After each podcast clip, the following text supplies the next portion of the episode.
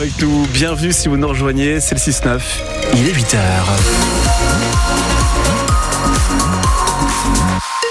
Ah, évidemment, ça ralentit un peu sur le périphérique canet, mais ce n'est pas méchant. Vraiment, ce n'est que des ralentissements. On fera un point complet dans 5 minutes. Et attention notamment sur la nationale 13 en arrivant sur Caen, hauteur de Carpiquet. Là aussi, ça ralentit. Dans le ciel, c'est très chargé. Hein. Oui, nuages et pluie toute la journée avec un peu de vent. C'est le programme euh, annoncé par Météo France avec des températures toujours douces. 10 à 12 degrés pour ce matin, 11 à 13 pour les maxi. Deux chasseurs tués en l'espace de 5 semaines dans l'Orne. Vous en pensez quoi? Faut-il être plus strict, euh, mettre des mesures plus strictes pour la sécurité de tous dans les zones de chasse, appelez-nous, on veut vous entendre. 02 31 44 48 44. Dans l'actualité, Jean-Baptiste Marie de ce 7 février, c'est le pot de terre contre le pot de fer. Plus de 200 franchisés ont engagé une procédure judiciaire contre Carrefour. Et parmi eux, de nombreux responsables de magasins en Normandie qui espéraient profiter de l'appui du 6e groupe mondial de grande distribution dont le siège social est à Mondeville dans l'agglomération cannaise. Sauf que les contrats signés avec euh, Carrefour ont instauré un abus de minorité. C'est en tout cas la ligne d'attaque des franchisés. Parmi eux, un couple de Calvadosiens, Anne-Élodie et Benoît Cloménil, à la tête d'un magasin à Bretteville-Orgueilleuse, près de Caen, Carole Louis. L'aventure Carrefour pour les deux Cloménil débute en 2001, d'abord avec la direction de magasin, puis une location-gérance de 2007 à 2013. Enfin, la fameuse franchise et l'espoir de voler de ses propres ailes. On nous promet monts et merveilles, une lune de miel fantastique, et en fait, euh, au fur et à mesure des années, vous vous rendez compte que vous êtes exploité. Quand vous êtes franchisé, vous êtes censé signer un contrat de 7 ans, mais pour dénoncer ce contrat avec un préavis d'un an, vous devez avoir l'accord de votre associé, qui est Carrefour. Il vous donne jamais son accord, donc c'est un mariage ad vitam aeternam de 4 99 ans, totalement illicite. Sur toutes les décisions majeures de la vie de la société, il faut 75%. Et nous n'avons que 74%. Les 26% autres étant détenus par Carrefour. Un abus de minorité aujourd'hui dénoncé par plus de 210 franchisés adhérents à l'AFC, l'association des franchisés et ex-franchisés Carrefour.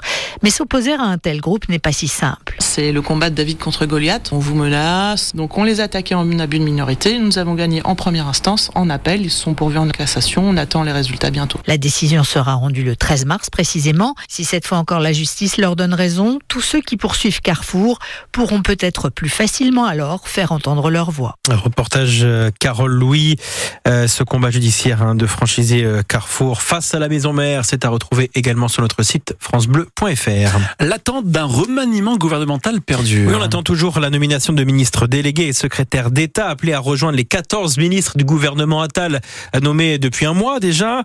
La ministre de l'Éducation nationale et des Sports, Amélie Oudéa-Castera, est fragilisée. Elle a encore été malmenée à l'Assemblée nationale hier lors des questions au gouvernement, notamment par le député du Calvados, Arthur Delaporte. On entendra d'ailleurs un échange entre les deux dans le journal de 8h30. Les professeurs en grève, eux, étaient moins nombreux hier pour défendre l'école publique, réclamer de meilleurs salaires. Dans l'Académie de Normandie, moins d'un pour cent des instituts ont cessé le travail. 9% des dans les collèges contre 24% la semaine passée. Faible mobilisation également des enseignants dans les lycées à Caen. Le cortège était moins fourni. 400 personnes ont défilé dans le centre-ville contre 2500 jeudi dernier. Les suites de l'accident de chasse survenu dans l'Orne, un homme a été déféré hier après-midi devant le parquet d'Alençon. Oui, un chasseur a été tué dimanche dernier à Verrières, près de Bélem, victime d'une balle alors qu'il faisait office de rabatteur lors d'une battue au sanglier. Et c'est un autre chasseur, auteur du tir mortel, qui a donc été présenté au parquet, Philippe Thomas. Il s'agit d'un homme de 49 ans soupçonné d'être l'auteur du coup de feu mortel dimanche après-midi à Verrières dans le Perchornay. Pour l'heure, aucune information n'a filtré sur les circonstances du drame. Et du côté de la Fédération des chasseurs de l'Orne, on se montre très prudent. Son président Christophe Deballor ne souhaite pas s'exprimer à notre micro. Pour l'instant, on ne sait rien sur les circonstances du drame, se contente-t-il de dire, en attendant de savoir s'il y a eu ou non manquement aux règles de sécurité. L'enquête a été confiée à la brigade de recherche de Mortagne au Perche. Quant à la victime, originaire de Mortagne, elle vivait dans l'Eure et avait 43 ans. C'est en tout cas le deuxième drame qui arrive dans l'Orne en quelques semaines. Fin décembre, un agriculteur de 44 ans, lui aussi rabatteur lors d'une chasse au sanglier, avait été tué à Ferrières-la-Verrie, près de Moulins-la-Marche. Et ailleurs en France, deux autres accidents de chasse mortels ont eu lieu dernièrement à Bolbec, en Seine-Maritime, en septembre dernier, en Lorraine, le 14 janvier dernier. On reparlera de la chasse, de la sécurité dans un quart d'heure avec notre invité, Jean-Christophe Alloé. C'est le président de la Fédération de chasse du Calvados. Il sera avec nous à 8h15 sur France Bleu Normandie et France 3. 8h05, nous sommes dans la Manche où des habitants se mobilisent pour réclamer la construction d'une route. Oui, on relaie plutôt habituellement des manifestations de citoyens opposés à de tels chantiers. Eh bien là, c'est l'inverse. Ils réclament une quatre voies.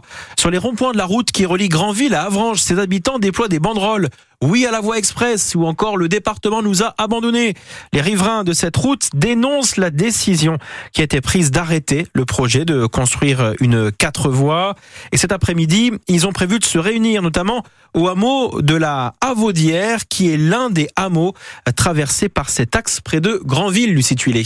Quand on se garde devant nos maisons, on peut à peine ouvrir la portière, on est frôlé par les camions et ça tremble de partout, s'indigne Anne qui vit au hameau du Tard. Je ne vous parle même pas de la possibilité de traverser la route. Quelquefois, on attend 10 minutes. Vous imaginez 15 000 véhicules jour, voire 20 000 l'été, ce que les gens subissent. Les camions, par moment, mais c'est et les motos et tout ça, la nuit, c'est c'est un festival. Et dans la journée, ça résonne en plus dans le fond du vallon. Alors déjà, c'est dangereux. Une de ses voisines au hameau de la Havaudière. Les nuisances sonores, alors là, je vous dis pas, c'est horrible, constante, un jour et nuit. Euh, les murs qui se fissurent, donc c'est visible. Hein. Normalement, le projet aurait dû contourner nos hameaux. Or, désormais, seul un contournement de la zone d'activité du croissant à Saint-Père-sur-Mer semble envisagé, déplorent les deux riveraines.